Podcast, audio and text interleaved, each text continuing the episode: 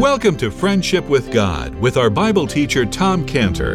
Today's message and previous messages can be listened to or downloaded for free at friendshipwithgod.org. Friendshipwithgod.org. You can also obtain free resources from Tom Cantor and view our online bookstore at friendshipwithgod.org or call us at 800 247 3051. 800 247 3051. Tom Cantor also has a daily devotional verse that comes out each day by email and on Facebook. To receive this small daily devotional verse that Tom Cantor puts out, you can sign up at friendshipwithgod.org, friendshipwithgod.org, or find Tom Cantor on Facebook by searching for Tom Cantor and Friendship with God. Now, here is our Bible teacher, Tom Cantor. Father, thank you so much for your word this morning. Help us, Lord, to learn from you in, uh, as you gather us together as your children. In Jesus' name, amen. Okay, uh, Matthew chapter 5, verse 1. Matthew 5, verse 1. Get a little more context as we look again. Matthew 5, and we see here that in Matthew 5, verse 1, and seeing the multitudes, he went up into a mountain, and when he was set, his disciples came unto him. And he opened his mouth and taught them, saying, Blessed are the poor in spirit, for theirs is the kingdom of heaven. Blessed are they that mourn, for they shall be comforted. Blessed are the meek, they shall inherit the earth. Blessed are they which do hunger and thirst after righteousness, for they shall be filled. Blessed are the merciful, they shall obtain mercy. Blessed are the pure in heart, they shall see God. Blessed are the peacemakers, they shall be called the children of God. Blessed are they which are persecuted for righteousness' sake, for theirs is the kingdom of heaven. Blessed are ye when men shall revile you and persecute you and shall say all manner of evil against you falsely for my sake. Rejoice, be exceeding glad, for great is your reward in heaven. For so persecuted they the prophets which were before you. Ye are the salt of the earth, but if the salt is lost its savor, wherewith shall it be salted? It is thenceforth good for nothing but to be cast out and to be trodden under foot of men. Ye are the light of the world. A city that is sit on a hill cannot be hid. Neither do men light a candle and put it under a bushel, but on a candlestick, and it giveth light unto all that are in the house. That your light so shine before men, that they may see your good works and glorify your Father which is in heaven. Okay, now, since we started this chapter, we've been moving through the, the different descriptions of the of the uh, of the, the the person or the people who are called blessed. And maybe it seemed that, like to you, like uh, as, uh, as these are sort of random descriptions that are that that, that, that, uh, that, as if the Lord was covering this person that's blessed and that person that's blessed, sort of like the beatitudes, be this way, be that way. But He's not doing that. As a matter of fact, the Lord is moving through the stages in a process of, of these so called Beatitudes. And these stages are a process that's really describing what happens to a person as he moves from his lost condition through to becoming saved, a saved person. So, in this section here the Beatitudes, it's really like Pilgrim in Pilgrim's Progress, in John Bunyan's book, Pilgrim's Progress, where it's describing this life of what it is to, what a person feels when they're lost as they're moving toward the great change when they're when when a person is become going to become a saved person. And then it goes on in these beatitudes to describe the life after he's saved so we've seen this progression of a lost person becoming a saved person as it starts with this very intense pain, a feeling of pain over personal sin, and where this sin is now taking front and center in the person's life. And, and, he, and, he, and it makes him feel so unworthy and he feels so reduced by his sin that he's in a state of verse 3 being poor in spirit and then he thinks more about his sin then what happens is that he moves into a state of verse 4 of mourning where he recognizes that his sin has robbed him of any chance of what Nicodemus wanted to see the kingdom of God, to enter into the kingdom of God. And, and, and as he sees this, he sees the death of his chance of making it to heaven. So he's mourning.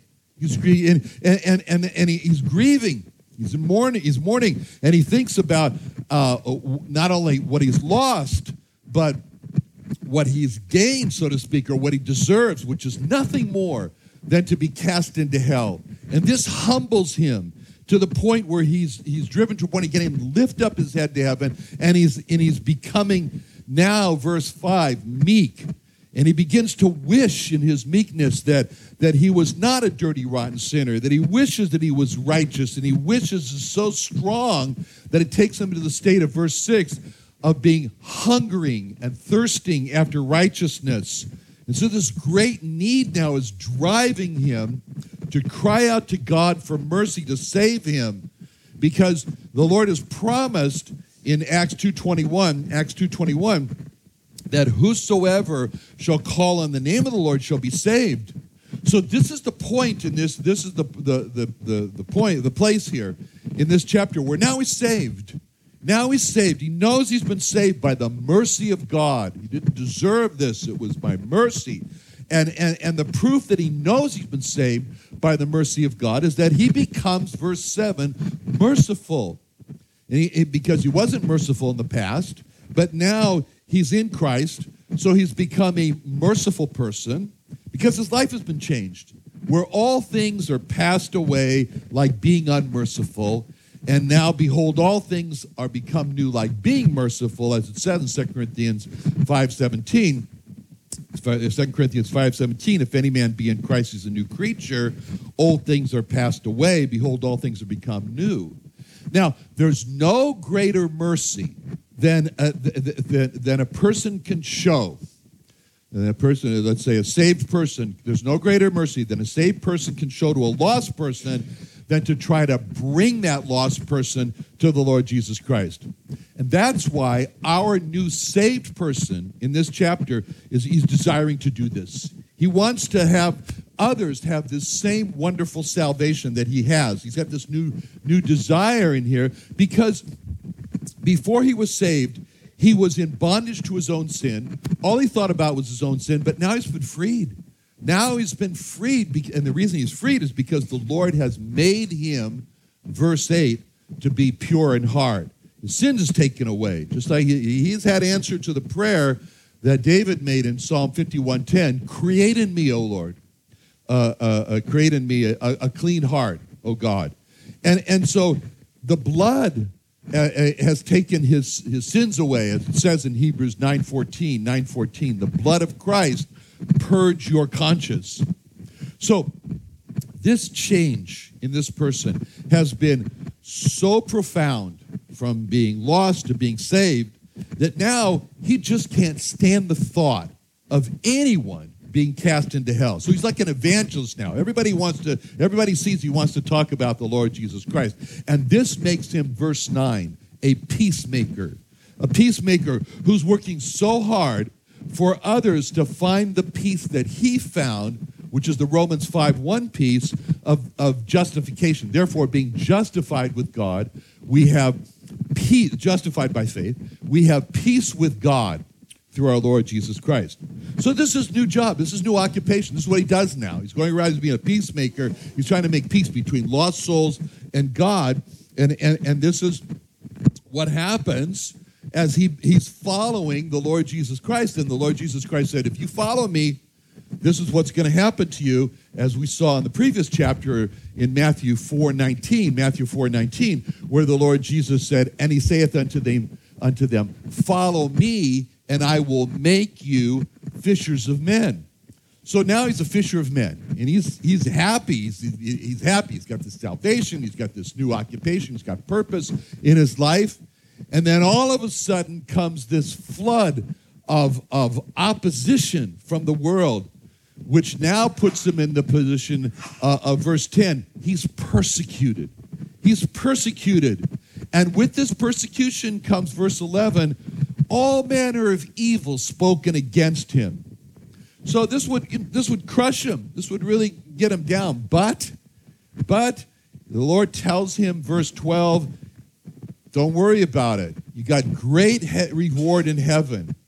So he's encouraged by that. And then he, furthermore, he's encouraged by what the Lord says is that, look, you may think that all you're doing here on earth is just suffering, but I have news for you. You are also being, verse 13, the salt of the earth. The salt of the earth.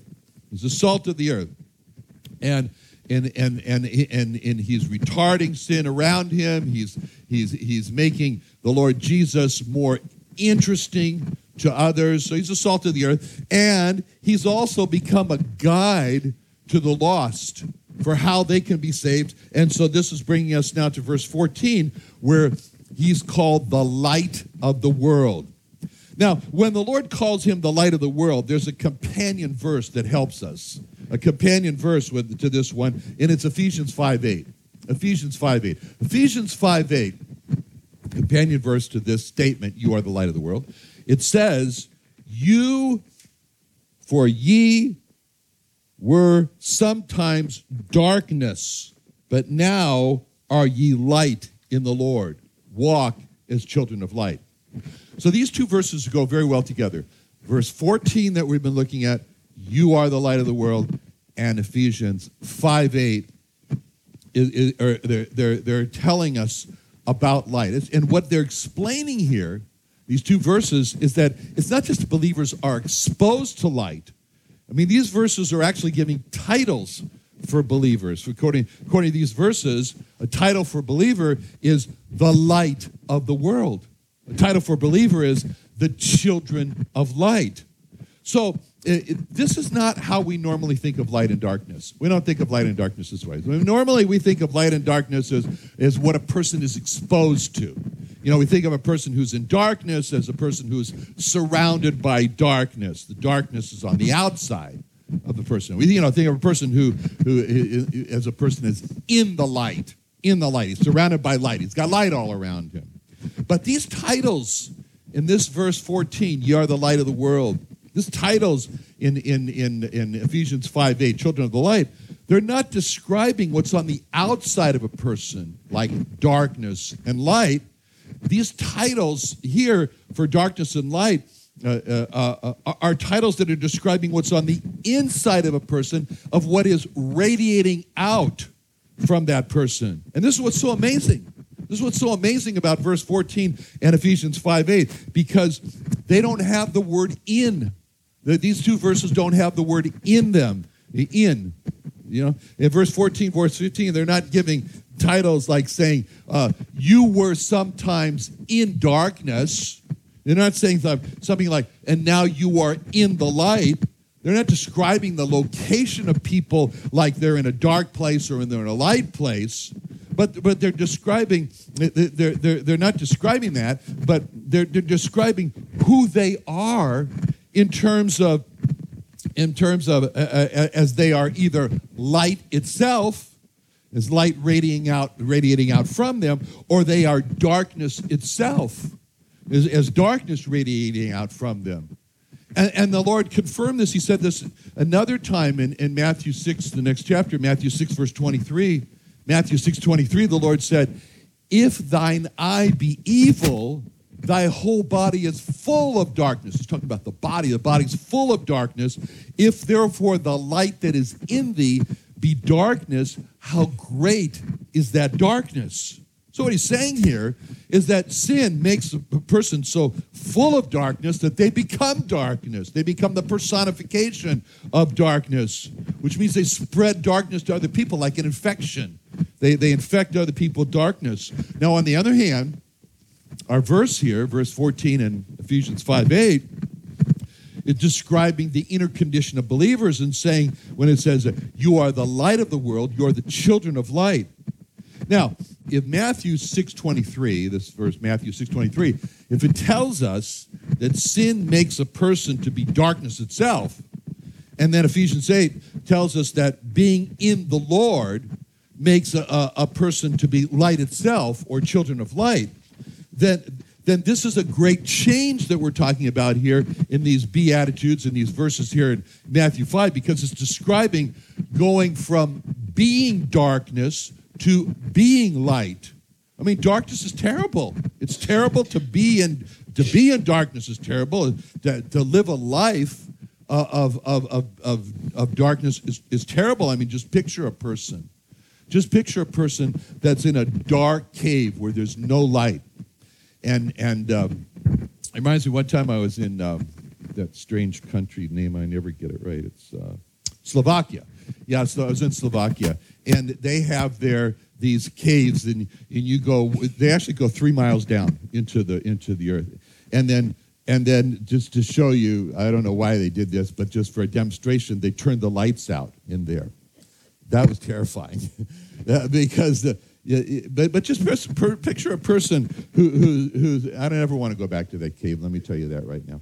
But anyway, picture a person who's walking around in, in, in a dark cave. He can't see anything. He can't see where he is. He can't see where he's going. He's just walking. Suddenly he hits something. He doesn't even know what he hits. And, and it just hurts. And he keeps on walking.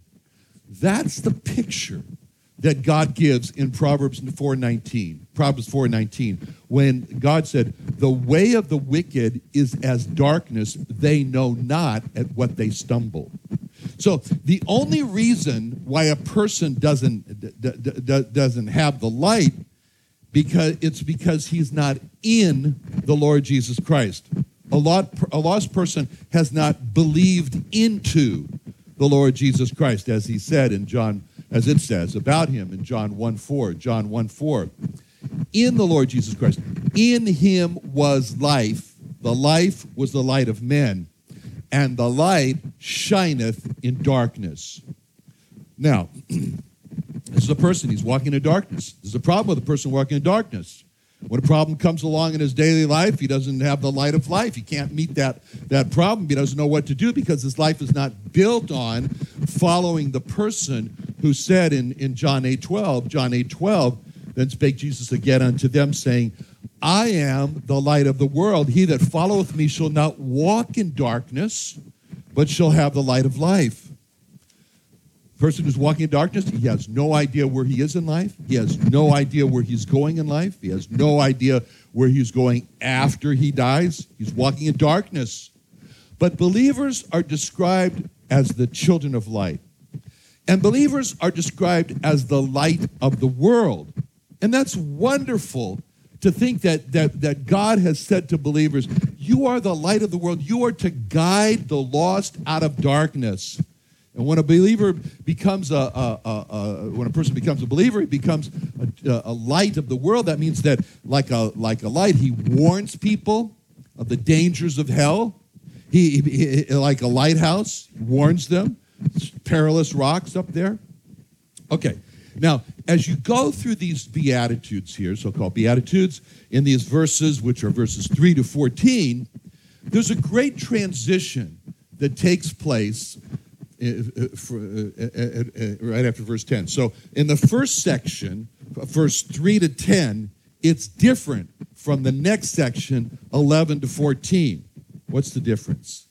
What is the difference in the section 3 to 10 from the section uh, 11 to 14? Say it again. Yeah, they to you. See? Do you see? Everybody see that? In verses 3 to 10, it's all about them. It's all about blessed are they. He's teaching the blessed are them, right? But in verse 10, he changes, and it's now our blessed are ye. So he's pointing to them. And it, and it helps us to see this difference here uh, uh, uh, when you look at verse 1, where it says in verse 1, and he, when he was set, his disciples came unto him. So it's his disciples that he's addressing here. He's explained to them what happens to a lost person who becomes saved. He's going through these steps like we just went through. And so verses 3 to 10, it, that's already happened to the disciples. He's talking about people, uh, others who are coming. His disciples have already gone through being poor in spirit, being mourning, becoming meek and hungering and thirsting after righteousness, becoming merciful, having their hearts be made pure, being made peacemakers. They've experienced that. Now they, they, they, they've experienced persecution. So when he describes a person going through all of that, he's describing the lost who are going to follow in their steps. But in verse 11 is where the disciples were right at that time. They were being reviled. They were having all manner of evil spoken against them. So that's why he pivots and he, and he turns and, so to speak, points his finger in, in verse 11 when he, he says, Blessed are ye when men shall revile you, when persecute you, and shall say all manner against you. See, this is where he's pivoting. For my sake, great is your reward in heaven. For so persecuted the, the, the prophets that were before you. Okay? And, and, that, and that's what he's doing here. And, and, and, and because this is where, where, where, where the disciples were. Okay, that's why you have the transition.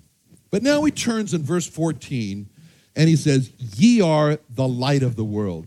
That is a fantastic title. You're the light of the world. Uh, how isn't it wonderful to watch the morning, a morning, you know, the sunrise? That's fantastic. You know, to see the sun just grow from this dark to this fiery orange and then full of light. I mean, just think of what that was like on the very first time that happened in creation in Genesis 1 when it, when, when it says in, in, in, Genesis 1, 1, 1, Genesis 1, 1, in the beginning, uh, God created the heaven and the earth. The earth was without form and void, and darkness was upon the face of the deep. And the Spirit of God moved, it hovered. The Spirit of God, He hovered upon the face of the waters. And God said, Let there be light. And there was light. And God saw the light that it was good, and God divided the light from the darkness.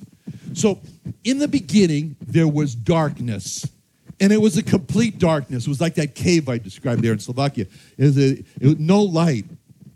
And, and, and, you know, we don't really know what that's like because at night for us, there's light from the stars most of the time, the, the moon, and it's not really a complete darkness. Man doesn't, re- doesn't really know how terrible a complete darkness is. In fact, that was the ninth plague on Egypt. It was the, it was the three days of complete darkness, as it says in, in Exodus 10.21, Exodus 10.21, where it says, The Lord said unto Moses, Stretch out thine hand toward heaven, that there may be darkness over the land of Egypt, even darkness which may be felt. That little note at the end there is really important. A darkness which may be felt. Uh, this is really describing that this darkness is so horrible that it penetrates into the soul. And that was how the earth was in the beginning when it was in a state of complete darkness. In the beginning, there was the darkness, and there was the Spirit of God hovering in, the darkness. And then there was the voice of God calling for light to break the darkness. And then there was the light that pierced the darkness. And, and you can imagine how good that was. That's why God said he was very good. It was good. He liked that. And, and, and, and imagine how good that first light was. Imagine how sweet that first light was as it appeared there and break up the darkness. And, and these are there are two words that the Bible uses to describe light and the sun. And those two words are found in Ecclesiastes 11:7. Ecclesiastes 11:7 says, "Truly the light is sweet and a pleasant thing it is for the eyes to behold the sun." Those are the two words, sweet and pleasant, that describes light. Why? Because light destroys darkness. Now, what light does is it shines. This is the word that the Bible associates with light. It shines. Now, shine is an interesting word.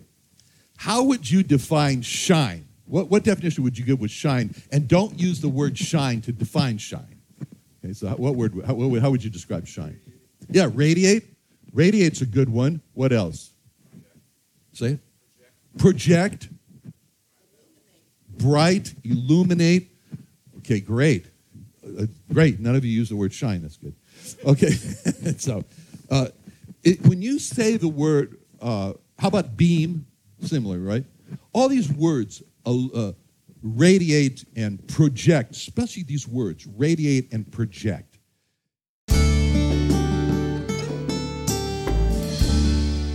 Another wonderful day studying the Bible with our Bible teacher Tom Cantor here on Friendship with God. Don't forget that today's message and previous messages can be listened to and downloaded for free at friendshipwithgod.org. Friendshipwithgod.org. You can also go online to find free resources from Tom Cantor and our online bookstore at friendshipwithgod.org. You can also find Tom Cantor on Facebook, and you can also go to friendshipwithgod.org and sign up for his daily devotional. Tom Cantor is also the founder of Israel Restoration Ministries. You can visit that website at israelrestorationministries.org. You can write to Tom Cantor at P.O. Box 711330, P.O. Box 711330, Santee, California. Santee, California 92071. Or email Tom Cantor at tomcantor at friendshipwithgod.org. Tom Cantor at friendshipwithgod.org. Or for more information about Tom Cantor and Friendship with God and Israel Restoration Ministries, call us at 800 247 3051. Sunday nights? Join Friendship with God radio Bible teacher Tom Cantor of the Friendship with God Fellowship Church every Sunday night at 5:30 p.m. at the Creation and Earth History Museum in Santee, California. Watch and listen live around the world to Tom Cantor Sunday evening on YouTube.com by searching for the Friendship with God Fellowship or by going to our homepage at friendshipwithgod.org.